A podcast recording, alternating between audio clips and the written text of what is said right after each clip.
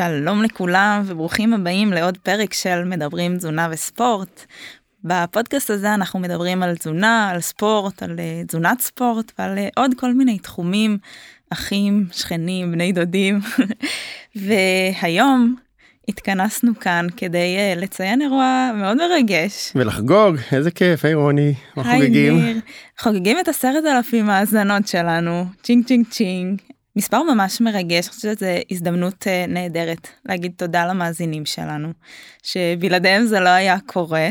Uh, אולי זאת גם הזדמנות לספר איך הכל התחיל בישיבת צוות uh, שגרתית למדי, שבסופה אנחנו תמיד נשארים לקשקש על שטויות. ואז ניר ככה אמר כבדרך אגב שאחד השאיפות שלו המקצועיות זה לעשות פודקאסט. אפילו לא יודעת אם אתה זוכר את זה. בטח שאני זוכר, בטח שאני זוכר גם היה לי די חוזה סגור עם אחת התוכניות רדיו באמת מאחת התחנות רדיו ובסוף זה לא קרה. ואז אמרתי אני נורא רוצה לעשות את זה ורוני אמר וואו גם אני. כן אמרתי מה זה חלום שלי אם אתה עושה אני בפנים ואז הוא מין הסתכל עליי אמר לי וואלה. אמרתי לו חד משמעית כן. מפה לשם תוך כמה ימים כבר היינו באולפן הקלטות והסיפור הזה התגלגל, פייר לא האמנתי.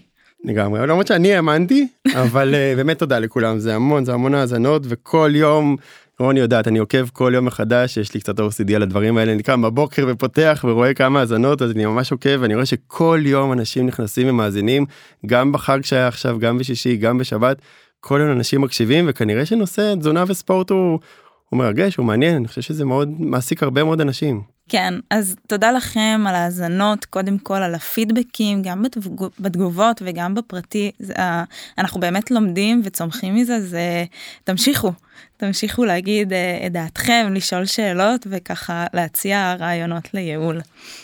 אה, ולכבוד העשרת אלפים האזנות החלטנו לעשות פרק שכל כולו בשבילכם המאזינים אה, ולפתוח את הפרק לשאלות ותשובות שמעניינים אתכם את הקהל הרחב אה, בנושא תזונת ספורט זה הנושא שאנחנו בעיקר מתעסקים בו. וכן לקחתם את זה לכל מיני כיוונים אז אנחנו נתחיל מה שנספיק עכשיו ואם לא אז נעשה פרק המשך שנתחיל. יאללה. אז חן שאלה. אה, האם אפשר חידוד על אבקות חלבון בעניין של בני נוער המעוניינים לעלות במסת שריר ולעלות במשקל? מעולה אז באמת כאילו יש המון, המון שאלות והעניין של אבקות חלבון ותוספים עולה כל פעם מחדש ואני מודה שפעם נורא חששתי מזה וכשהתחלתי לטפל ולייעץ הייתי ממש נגד כל האבקות חלבון והגיינרים וחששתי ולאט לאט שאני יותר בתוך התחום הזה אז אנחנו נגיד בכל הפרק הזה אני חושב שקודם כל אנחנו הולכים לכיוון האוכל. אוקיי? אוכל זה קו ראשון, ורק אם צריך אנחנו הולכים לתוספים. עם זאת, אני רואה שהרבה אנשים לפעמים, אוקיי? לא מדגיעים לכמות החלבון היומית, ולפעמים זאת אופציה. אז היתרון, אני קופץ שנייה לשורה התחתונה של אבקות חלבון, היתרון באבקת חלבון שיש בה די הרבה חלבון עם מעט מאוד קלוריות. זה היתרון הבלעדי והיחידי של אבקת חלבון, שם את המחיר רגע בצד, שיש פה הרבה חלבון ומעט קלוריות. מעט מאוד מזונות בטבע למרות שיש גם מכיוון אפילו הסויה והטופו יש כאלה גם בטבע אבל אין הרבה שיש להם לפחות טעם כיפי. ולכן על זה אפשר להתווכח. על, על הטעם של האבקות חלבון. בדיוק ופה נכנס גם המחיר וגם שיקוי של אה, של טעם וריח. אה, אבל זאת אופציה זאת אופציה אני משתדל לא ללכת לשם. עם בני נוער וזאת הייתה השאלה זה בטח לא יהיה קו ראשון אפשר להגיע לכמות חלבון מהאוכל אם אין ברירה אז כן זאת אופציה ריאלית ורלוונטית. כן אז, אז אני חושבת שבאמת אה, ענית בצורה הטובה ביותר מצד אחד תמיד להעדיף את האוכל להבין עד כמה אפשר להשיג את הדרישות של החלבון מהאוכל ומצד שני לא לפחד כאשר אנחנו רואים מישהו שלא מצליח מאיזושהי סיבה ולא מסוגל להגיע לדרישות שלו בין אם זה אמ, ילד שעושה המון המון ספורט ופשוט לא לא מסוגל אין לו את התיאבון לזה. בין אם זה אה, אנשים עסוקים מאוד שלא מתפנים לבישול והרבה פעמים זה אלטרנטיבה יכולה להיות איזה משהו שקונים בחוץ נכון אז אמ, אז זה באמת יכול להיות איזשהו מזון שהוא יעיל וקל ופשוט להכנה לחלק uh, מהאנשים.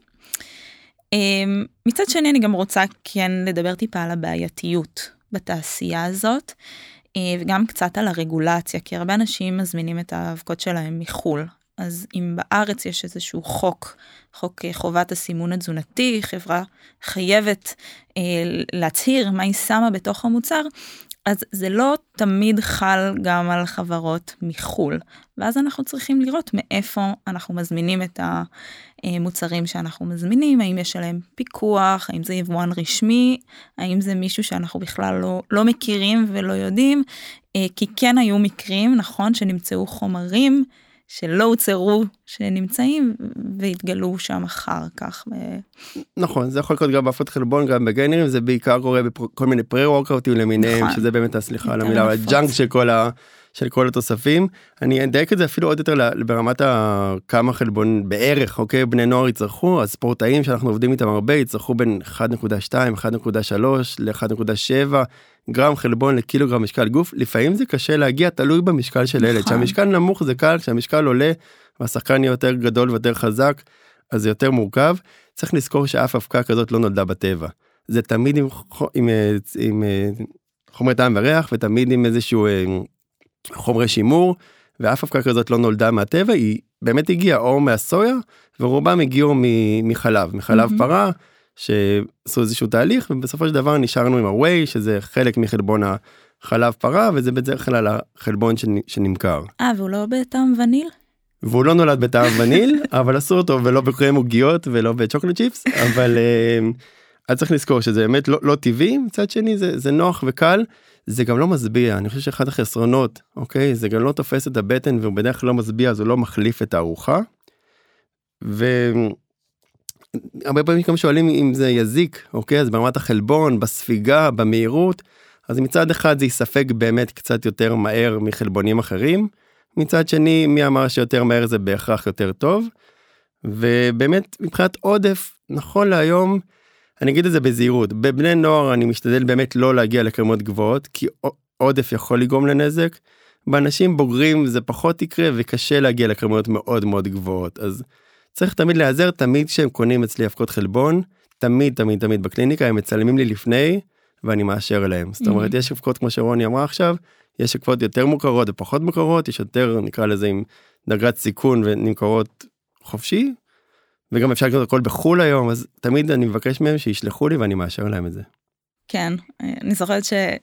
בהקשר של אה, זה שאנשים מפחדים ממשהו שהם לא מכירים אז אתה אמרת לי כמו שאנשים לא מהססים לשתות איזה כוס קולה שגם שם יש ממתיקים וגם זה אנחנו מבינים שזה לא מגיע בדיוק מהטבע אז זה די אותו סיפור זאת אומרת צריך לזכור שמדובר במזון מעובד אבל אה, גם לא צריך לחשוש אה, כל כך הרבה בדיוק כמו שאנחנו לא חוששים מכל מיני אה, מזונות אחרים אם יש בהם אה, ממתיקים מלאכותיים או חומרי טעם וריח. תלוי מי זה, זה באמת עניין של אה, גישה. כן אבל זאת אופציה אני חושב שיש מקרים שבהם אני רואה עזרה של תוספי חלבון או תוספים כאלה ואחרים ואם עושים את זה בשיקול דעת זה בסדר אבל לא כאופן גורף לכל הקבוצה או לכל הילדים ובני נוער ממש לא אבל זאת, זאת אופציה אני כן גם, רואה תוצאות טובות עם זה. גם בהנחה שבאמת יש חינוך לאוכל בדיוק. ולמצות את האופציות האלה. אוקיי. אז דוקטור מירב צוקר טולדנו, שהיא קרדיולוגית ילדים וספורט, שגם רכשה את הקורס הדיגיטלי שלי, אני מודה. שלום, שלום. והיא כל פעם מאתגרת אותי בשאלות על תזונה ו... וכדומה, והיא שאלה באמת שהיא רוצה לדעת על מקומה של תזונה פונקציונלית, תחליפים ומונדסים לתזונה, כאשר אין זמינות לאוכל אמיתי. או, טוב ששאלת. קודם כל, אה, תזונה פונקציונלית זה לא אה, מונח מדעי, יש מה שנקרא מזון פונקציונלי אה, ואם מתייחס לתחליפים מהונדסים לתזונה אז אני אתייחס לזה שזה אה, מזון שמעשירים אותו ברכיבים תזונתיים כדי להעלות את הערך התזונתי שלו. למשל יוגורט פרו שנורא פופולרי היום, לקחו יוגורט רגיל שבממוצע יש בו 10 גרם חלבון והוסיפו לו חלבון והיום יש בו 20 גרם חלבון אז בעצם במוצר אחד אנחנו מרוויחים יותר. אמ, עוד דוגמאות יש אה, מדינות נגיד שהתבססו על מי שלגים וראו שחסר במים האלה יוד ובאמת שכיחות הפיגור במדינות האלה היא גבוהה יותר אז תאספו את המים ביוד כדי שיהיה לאוכלוסייה יותר אה, יוד. ויש גבינות שלמשל מעשירים אותם בסידן כדי שנשיג יותר סידן. אז אה, פה מדובר באיזושהי טכניקה של תעשיית המזון להעשיר את התזונה שלנו, שזה סך הכל אה, אה, בסדר, זה דבר טוב. אה, אם אני מתייחסת לתזונה פונקציונלית, אה, כן שמעתי שמתייחסים לזה בתור איזשהו טרנד אולי אה, שיווקי. אה, שמעתי שמדברים על תזונה כאיזשהו... מרפא אולי? כן, תזונה שיכולה לרפא מחלות, ובכיוון הזה אני חושבת שצריך טיפ טיפה להיזהר, כי נכון להיום אנחנו לא משתמשים לתזונה כריפוי מחלות ואני אחריג מחלות שנובעות בגלל איזשהו חסר אה, תזונתי כמו מחלת הצפדינה שדיברנו עליה באחד הפרקים נכון בסוגי דיאטות אה, אם לא אכלתי ויטמין C אז אני אחלה במחלה הזאת ואז הטיפול יהיה באמת אה, תיסוף של ויטמין C אבל.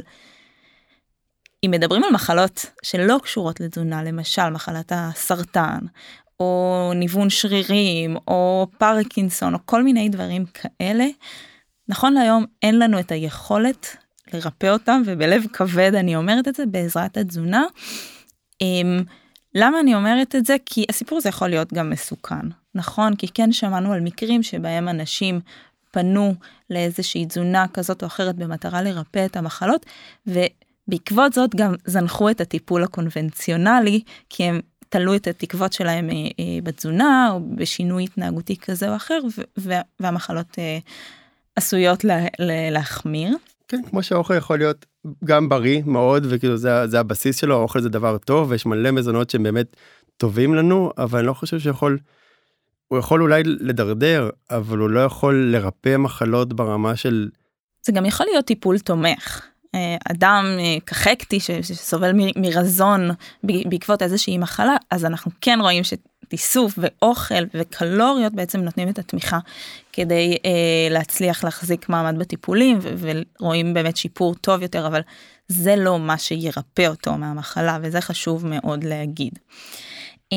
אני רוצה להתייחס גם לחברות שייצרו מוצרים שבאו להחליף את התזונה, למשל אבקות שמכילות את כל המקרו נוטריאנטים, פחמימות, חלבונים, שומנים, ואת הוויטמינים שאנחנו צריכים, ואז כביכול אנחנו לא צריכים אוכל. אבל אה, כמו שכבר ניר ענה על השאלה הראשונה, לאוכל יש משמעות מאוד מאוד אה, אה, גדולה. זאת אומרת לאכילה, ללעיסה, למלאות שלנו בקיבה, כשהקיבה מלאה גם אה, יש איזושהי פעילות הורמונלית, ולכן אם אני אקח אבקה, אפילו אם היא מכילה את הצרכים התזונתיים הבסיסיים שלי, והפוך אותה לאיזשהו שייק, זה לא יספיק לי, זה לא ישביע אותי, רוב הסיכויים שאני לא אצליח להתמיד בזה לאורך זמן.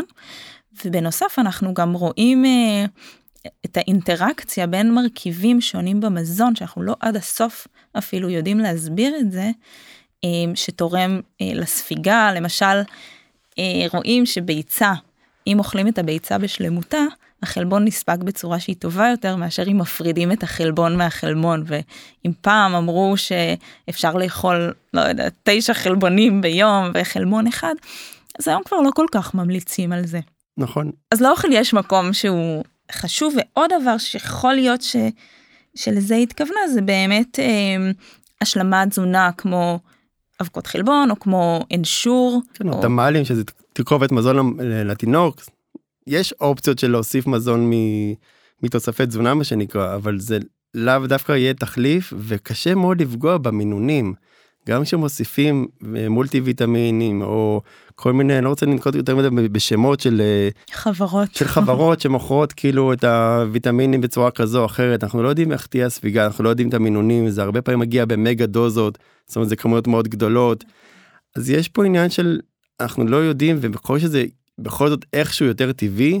בדרך כלל הגוף מסוגל להתמודד עם זה כשזה כמויות מאוד גבוהות כמו נגיד למרות שזה מאוד לא נפוץ בארץ ואנשים נורא מפחדים מזה אבל כן נאכל המון המון המון דגים ודגים בכמות גדולות אז יכול להיות שתהיה הרעלת כספית mm-hmm. אז גם באוכל שהוא בטבע יכול להיות אובר אבל כשזה יורד לקפסולות הסיכוי לעשות כאבי בטן מי שמכירה את זה שלך פעם ברזל ברזל בכדור יכול לעשות מהר מאוד כאבי בטן אני לתקופה לקחתי אה, זירי פשטן. תוך יומיים שלושה נהייתה לי עצירות זאת אומרת וזה נמכר כמזון על פניו מאוד בריא עם סיבים אולי נדבר על זה עוד בהמשך. בתוך שנייה זה עשה ממש צרות. Mm-hmm. אז לא רק שזה לא ריפא זה גם דרדר אותי ברמת המערכת עיכול. נכון, אז, אז אם רגע נסכם אה, את השאלה, אנחנו מקווים שענינו למה ששאלת. אז יש אה, מה שנקרא תחליפי תזונה או השלמה תזונתית שבמקרים מסוימים הם בהחלט עשויים לסייע, כמו אבקות חלבון שניר דיבר קודם, כמו אה, העשרה תזונתית שלפעמים אה, נותנים בבתי חולים או בקופות חולים לאנשים שאין להם תיאבון בגלל אה, מחלה, לא עלינו, מסיבות אחרות. אה, יש את המזון הפונקציונלי שבאמת אה, ניתן ככה לשלב אותו ביום יום שלנו, כמו יוגורטים, כמו גבינה מועשרת, דגני בוקר מועשרים וכולי, אבל אה, תזונה פונקציונלית כנראה שזה מדובר באיזשהו גימיק איזשהו שם שיווקי כזה זה נשמע מאוד מאוד מפוצץ כמו אה, אימון פונקציונלי אז אז אולי אה, משם זה הגיע אני לא לא באמת יודעת אבל Keep it simple ופשוט Keep it simple נכון כן. זה ממש אה, צריך להיות הסלוגן בכל מה שקשור כן. לתזונה. וגיוון גיוון אני חושב שהעניין של הגיוון הוא מאוד חשוב כי הסיכוי לקבל את כל הוויטמינים את כל המינרלים כשאתה אוכל יותר מגוון ויותר טבעי הוא די פשוט וקל. אבל אנחנו נלחמים כולנו בתעשייה שהיא רוצה למכור לנו הרבה דברים טעימים וכיפים ונראים טוב ולכן הם מוכרים את כל התוספי אה, מזון האלה שמוסיפים לאוכל בשביל שזה יהיה יותר טעים עם ריח יותר טוב יישמר יותר למדף וכן הלאה וכן הלאה. כן נכון. אוקיי אז שאלה נוספת האמת שמאוד מעניינת ותמיד אנחנו מתחמקים ככה מלדבר עליה שזה נושא השומנים. אוקיי אז דוד שאל בעצם על נושא השומנים הרבה פעמים אנחנו מדברים על פחמימות והרבה על חלבונים. אז בעצם מה תפקיד השומנים בתזונת הספורט? אה, באופן כללי. כן. טוב. הרבה זמן לא דיברנו על שומן. על שומנים, אה, נכון. אז אה, נדבר באמת על, באופן אה, כללי על תפקיד השומנים בגוף ונגיע גם אה, לתפקיד בתזונת ספורט. אה, קודם כל שומנים זה מאגר האנרגיה הכי גדול שיש לנו בגוף נכון אם אנחנו בתזונת ספורט מהללים את הפחמימות שזה האנרגיה הכי זמינה ויעילה ומאגרי גליקוגן אז uh, עדיין השומן uh, כבודו במקומו מונח זה מאגרי האנרגיה הכי גדולים. לכולנו גם מי שיש לו אחוז שומן נמוך וגם אחוז שומן גבוה יש הרבה מאוד קלוריות בשומן. נכון שנאגרות uh, בשומן וטוב שכך. לשומן אבל יש גם המון המון פעילויות אחרות מעבר להיותו רקמת שומן, אה, ממש אה, ברמת התא. אה, יש לו, זה מקור להורמונים מאוד חשובים, כולסטרול, עד כמה שהשם שלו עושה קונוטציה של מחלות ומשהו רע, ללא כולסטרול אין, אנחנו לא יכולים לחיות, נכון? בסוף זה שומן שהוא חיוני לנו, ואני מדברת על הכולסטרול שאנחנו מייצרים באופן טבעי בגוף ולא על זה שאנחנו צורכים. אה, לשומן יש תפקיד אה, חשוב בהתפתחות של המוח, התפקוד של המוח. אה, הוא מסייע בספיגה של ויטמינים שונים אז לא מספיק שעשינו סלט מחמישה צבעים נורא עשיר וגדול אנחנו צריכים גם איזשהו מרכיב שומני כדי להצליח לספוג את כלל הוויטמינים זה לא חייב להיות שמן בתוך הסלט אבל באופן כללי אנחנו צריכים אה, שומנים בתפריט.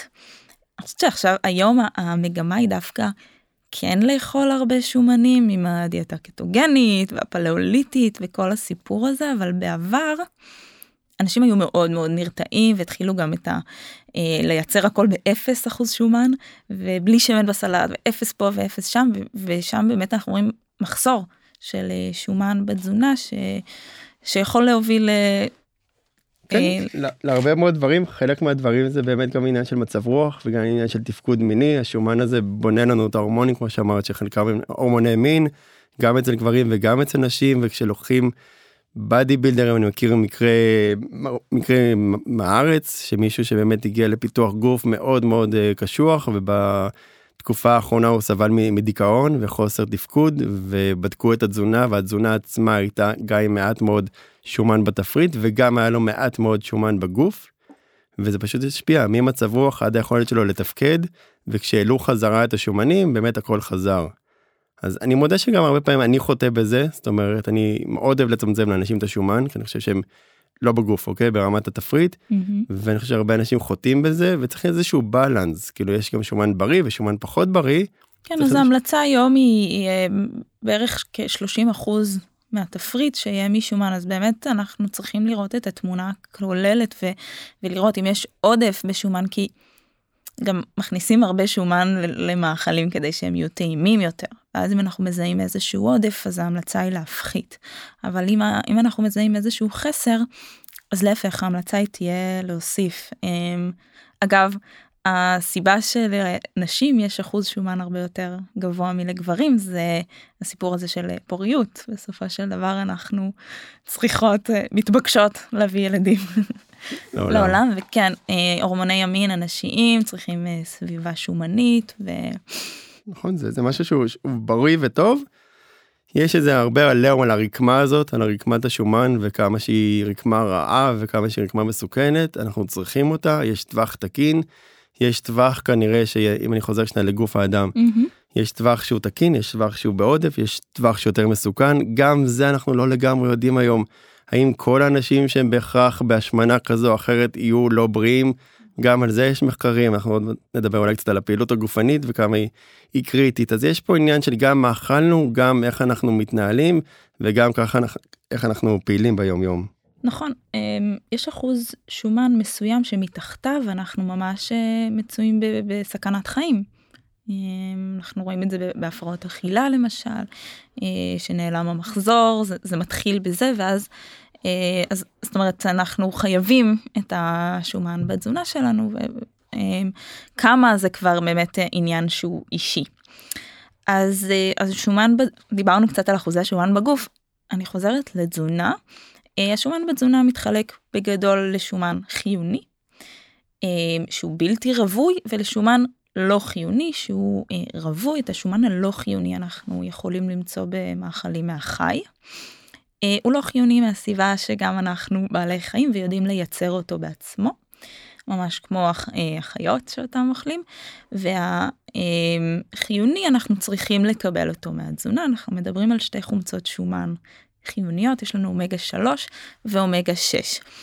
אמ, אני רוצה לקשר את זה לפעילות הספורטיבית, אז uh, לאומגה 3 יש uh, תפקיד אנטי דלקתי, um, וכנראה שהוא יכול לעזור או לתרום להתאוששות מאימונים. אני אומרת כנראה כי המחקרים תמיד אה, איפשהו מסתייגים ועדיין אה, תמיד דרושים עוד מחקרים בנושא. גם, אז... גם, גם ניר אוהב להסתייג. כן, בכללי אנחנו התזונאים כאנשי מקצוע ומדע תמיד מסתייגים כי אנחנו יודעים שיכול להיות שעוד אה, שנה יצא מאמר שיסתור את מה שאנחנו אומרים. אבל אה, בכל אופן אנחנו מוצאים קשר בין אומגה 3 לתפקיד שהוא אנטי דלקתי בגוף, אה, פעילות גופנית אה, יכולה לייצר איזושהי דלקת, דלקת מבוקרת ואחר כך אנחנו רוצים להתאושש ממנה. אז אה, אין פה המלצה על תוספים. אגב, את האומגה 3 אפשר אה, ממש להשיג מה... אה, תזונה. אה, כמות גדולה אנחנו יכולים למצוא בדגים אבל יש גם מהצומח. אה, גוזי מלך, זירי פישטן למשל. נכון, אני מודה שאני כאילו, יסלחו לי הטבעונים שנייה ואני באמת כאילו דוגל מאוד באומגה 3 וכן דוגל בסיפור של דגים. ואישית אוכל מכיוון הסרדינים אוקיי? משפחה רוסית סוג של. אבל הסרדינים ארינג וכאלה הדגים האלה אני חושב שזה אופציה טובה. גם הכס... סרדינים למי שאוהב זה כאילו מפוצץ אומגה 3 מפוצץ חלבון מפוצץ סידן. מושלם. רק הריח קצת אה, קשה לי. רק הריח. זה היתרון ברווקות. אבל אמ, זה לגמרי אופציה טובה באמת דגים בכלל דיברנו על דיאטה של הים תיכונית וזאת אופציה טובה. כן, הסיבה שמדגים הספיגה של האומגה 3 היא טובה יותר זה שהדגים למעשה מקבלים את האומגה 3 ממשהו שהם אוכלים, מהפלנקטון, והם ממירים אותו לצורה שבה היא פעילה בגוף האדם. האומגה 3 שמגיעה מהצומח נמצאת בצורה שהיא אה, לא פעילה והיא צריכה לעבור איזשהו, איזשהו תהליך. ככל שמשהו צריך לעבור יותר תהליכים בגוף, ככה חלק ממנו גם קצת נאבד ומתמסמס.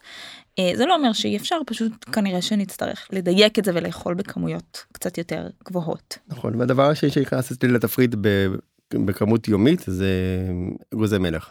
כן. זה באמת ברמה היומית, שקדים וגוזי מלך, אז מי שהולך לכיוון הצמחוני יותר, אני חושב שזו אופציה טובה. היא קצת מלאת קלוריות ולכן זה במידה, אבל זו אופציה טובה. אוקיי, עכשיו בוא נדבר על שומן ממש תוך כדי הפעילות. אז uh, תוך כדי פעילות גופנית אנחנו שורפים, מנצלים, אפשר להגיד דלק גם מהפחמימות וגם מהשומנים, וזה בעצם תלוי אה, בעצימות של הפעילות הגופנית, במשך הפעילות הגופנית, כך שככל שהפעילות היא עצימה יותר, ככה אנחנו ננצל יותר מהפחמימות. אה, ולכן תזונת הספורט מתמקדת אה, בעיקר בפחמימות, זאת אומרת אה, אם אדם עכשיו יוצא למרתון, הוא לא יתחיל לאכול אגוזים תוך כדי ריצה, אלא הוא ייקח פחמימות כמה שיותר פשוטות, כמה שיותר זמינות לאנרגיה. אבל זה, זה לא אומר שהוא לא מנצל שומנים בכלל.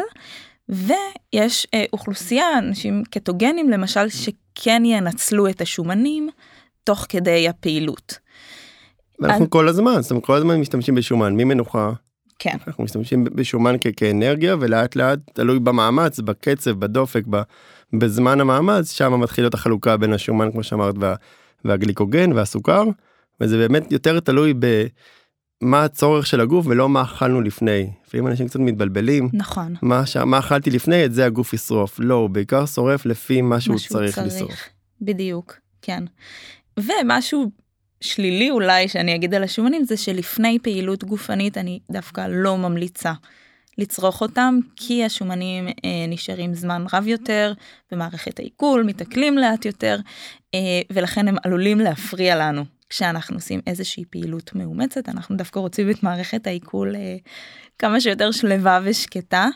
אה, אז אני כן אמליץ לא לצרוך את השומן לפני הפעילות, אבל אדגיש שאחרי הפעילות בהתאוששות, אנחנו צריכים לזכור שלא צרכנו שומן ונמנענו בכמה שעות שלפני, אז אנחנו כן נצטרך להשלים את זה אה, בארוחות שאחרי. בסרדינים בשמן זית. סתם אפשר באמת גם עם טחינה ואגוזים וכל שמן שהוא שנכנס שם. לגמרי לגמרי לגמרי.